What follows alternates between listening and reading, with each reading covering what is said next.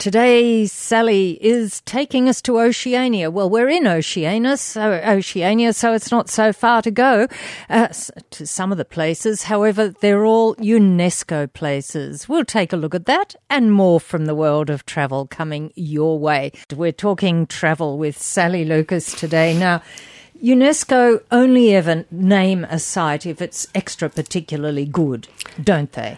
They do, and we're lucky to have a few in our region, Jane, ah. aren't we? And a few in Australia as well, of course. So naturally, this is where we're visiting most these days, and hopefully the Pacific or the Oceania region will be the first that opens up to us to, to travel to. So I thought we may as well talk about that so we can start planning. Yes, always good to plan, and nice to have something to plan for. And a UNESCO site is something with extra special features. Always got something extra special there. So, as they say, here from preserved underwater paradises, extraordinary geological formations, and cultural landscapes and pristine wilderness areas, of course. Now, they also have spectacular flora and fauna. So, this isn't all of the sites in our region, but it's just some to give you an idea. We all know about the Great Barrier Reef. We've probably spoken about that many times before. Um, but this, the first one that's mentioned here is the Ningaloo coast of Western Australia. And the World Heritage Area there of the Ningaloo coast was established in only 2011 um, due to its remarkable marine life and environment. So, it's a little bit like the Great Barrier Reef, but on the west on the other side, side of Australia. Yeah. yeah, and of course they get the the uh, whale migration there as well too. We forget about that. Mm. Um, so it's got uh, it's fringed by the Ningaloo Reef, of course, and it's stretching 260 kilometres in reef in length rather, and it's Australia's largest fringing coral reef. And of course, it's where you come face to face with one of the world's largest fish, even though we call it a shark, the whale shark. Mm. But it is a fish. And there's nowhere else on earth where they reliably con- congregate in such large numbers. Oh. So you get about 300 to 500 annually between late March and mid July each year. And humpback whales, of course, as I just mentioned, can also be seen annually between June and November, which they colloquially call the humpback highway.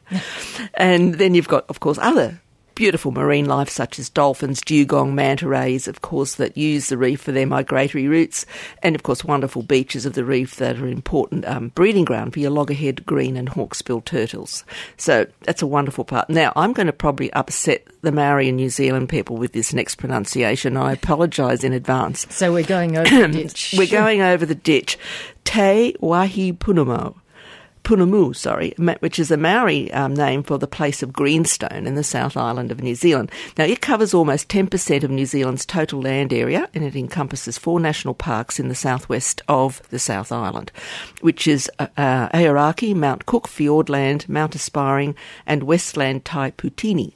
And it was inscribed in 1990 on the World Heritage List and was recognised as containing many of the natural features that contribute to New Zealand's reputation. Of course, snow-capped mountains, wetlands, remote lush rainforests, glacial valleys, coastal fjords, waterfalls, sapphire lakes, and the best uh, representations of flora and fauna originating from the prehistoric continent of Gondwanaland. Ooh. So there you go. So the Westland Tai Poutini National Park features some of the world's most active glaciers, which we of course know a few of those, Franz Josef and Fox Glacier.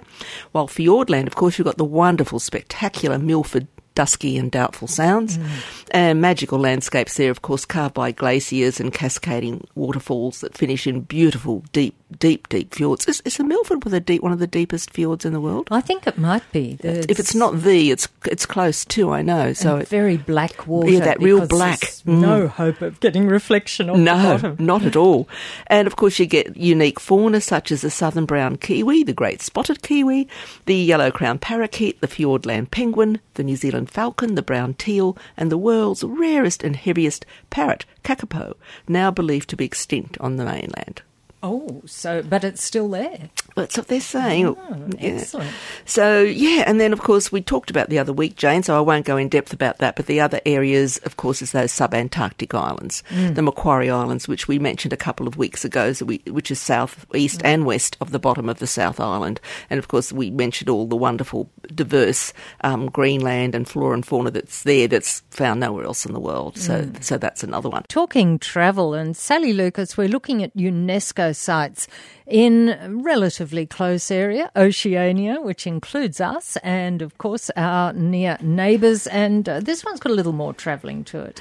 yeah, a little bit further to go this time, a bit further than the ditch, but uh, French Polynesia, of course, which we know associate with Tahiti, but of course the French Polynesian islands are a whole lot more than, than just Papeete and Tahiti.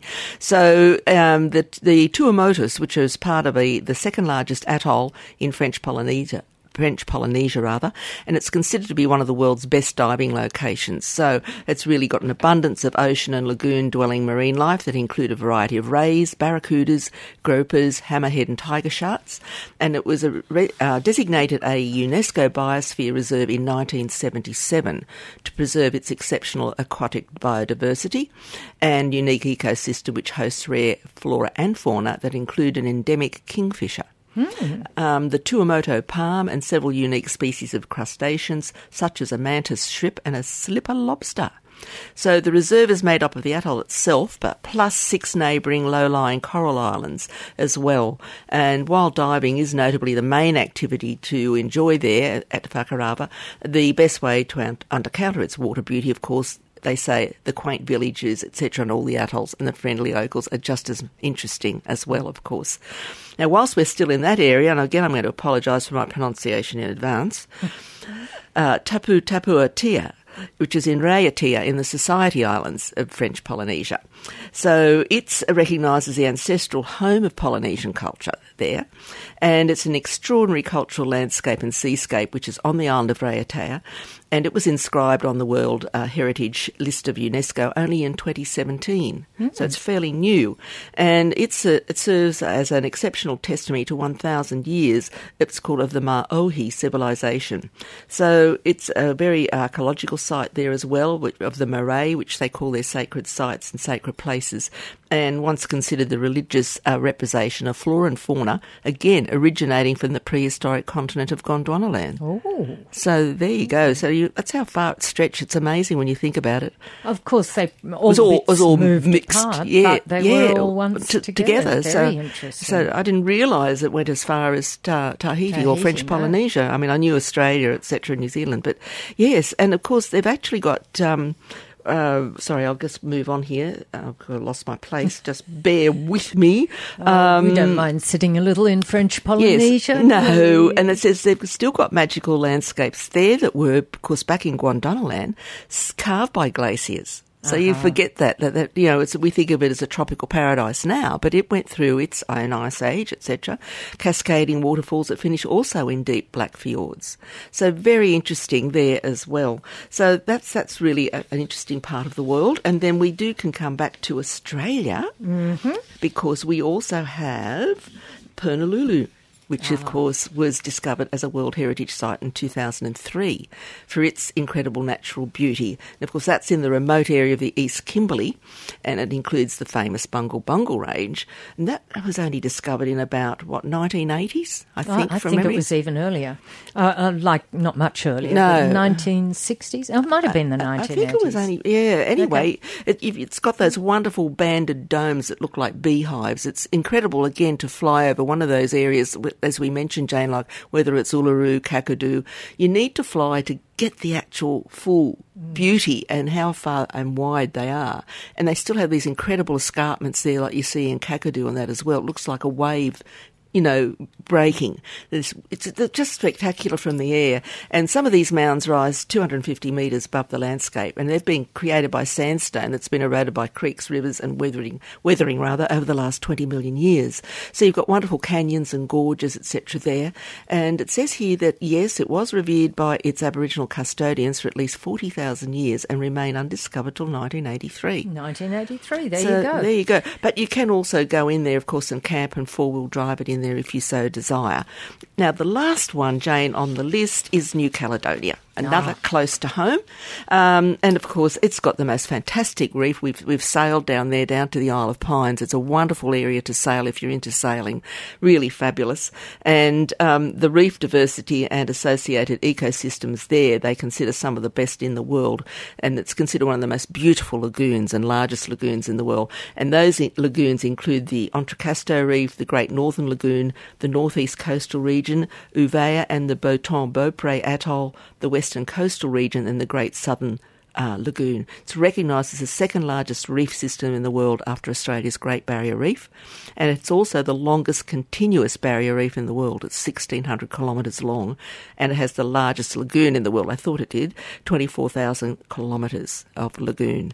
Mm. So again, you get some wonderful diverse concentration of reef structures there, which of course provide habitat to lots of threatened marine species, of course fish, turtles, sharks, whales, etc. And it's also home to the third largest population of dugong in the world and an important nesting site for the green sea turtle and an endemic bird area with 23 species being found only in New Caledonia. Mm, also very special. So all these places are close to home and once our little borders open up and we hope we do get our Pacific bubble, these might be things you'd like to include on your ventures and travels to go to some of these wonderful UNESCO sites.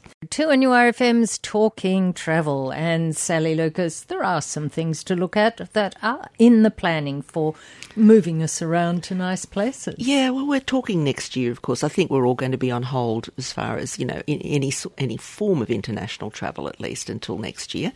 And as I've mentioned before, um, Jane, with a lot of these companies now, they're certainly giving you more flexibility in your booking and your deposit. So if what happens for next year doesn't happen, you can transfer it, you know. So everything is going to be a lot less difficult, I guess, with booking systems now, which will be a lot better anyway. Definitely a good thing. Yeah, it mm. definitely is. So this first one is from Gauguin Cruises, who've recently actually become part of the Ponant um, French cruise line. They've joined in with them, um, and so they've got some special offers for, of course, French Polynesia mm. um, on the Paul Gauguin, which is a beautiful little small ship cruising family, and it's it's really a great little vessel, and it's it's a luxury. It's a four star at least, you know, but it's, it's a quality vessel. So I can assure you, as far as hygiene and all that's concerned, it'll be certainly very well done. They they really do it very well. And so they're just offering you a limited offer where you can get $800 per person off your first cruise with them, and so long as you make the booking between now and the 30th of August. And they have a range of beautiful cruises doing Tahiti and the Society Islands. They're all around about eight days, and then they've got a couple of longer ones 11, 12, 14, and 15 days, depending on how long you want to go. But they're, they're doing the Tuamotus that we've mentioned, the Marquesa Islands, the Society Islands, even Cook Islands, Tonga and Fiji included in the mix. So there's a, a, range of beautiful itineraries there if you're thinking that, that, that Pacific region appeals to you. And you're also going to be seeing some of these wonderful, of course, UNESCO places that we've just talked about. Um, we did mention a couple of weeks ago, Jane, we were talking about the subantarctic islands, and the Ponant also have a cruise that is going there, and it's a, quite an in-depth cruise of those beautiful islands off the bottom of New Zealand. And 29th of December this year, that's if that opens up, uh, from Auckland to Dunedin, it goes doing that 15 day expedition cruising. So they've got a free airfare now, fly free from Sydney, Melbourne, or Brisbane added onto that if you want to take advantage of that offer. And again, there'll be flexibility with if it has to be changed, etc. And also New Zealand, if you're looking for doing something a little different, have a bit of activity. Um, New Zealand's wonderful Queen Charlotte track in the Marlborough Sound, a 10-day walking holiday graded easy to moderate. You get four days walking with spectacular views on, views on the Queen Charlotte track. I've only done a little bit of that. It was quite beautiful. Um, you stay in lodges with panoramic sea views, have lovely, wonderful local produce. I'm sure you'll get some fresh mussels. Mm-hmm. And um, you explore the Marlborough wine region, which is delightful. And and also you get down to um, the capital of Wellington as well, and include a stay there at the QT Hotel, and you do a, um, a little tour of Wellington either on foot or by an electric bike. so nice. there you go. So that's um, departing from January to April next year, if you're interested in doing that, and it's just under six and a half thousand dollars per person, and with uh, this is with APT, and with any of their holidays now, you can earn frequent flyer points, um, one point per dollar spent on any APT holiday. So that's something to keep in mind as well. So look, we're just hoping we will have a little Pacific bubble open next year or sometime soon. But look, we can still dream, we can still plan, We'll be ready when it opens. and we've still got lots of our own beautiful country to visit when it opens bit by bit by bit. Excellent. Thank you, Sally Lucas. Thanks, Jane. And we'll talk travel again next Friday after the one o'clock news. We're on to NURFM. Thanks for listening to this podcast from 2NURFM at the University of Newcastle. Topics range from gardening to health, well-being, pet care, finance, business and travel. You'll find them all at 2NURFM.com.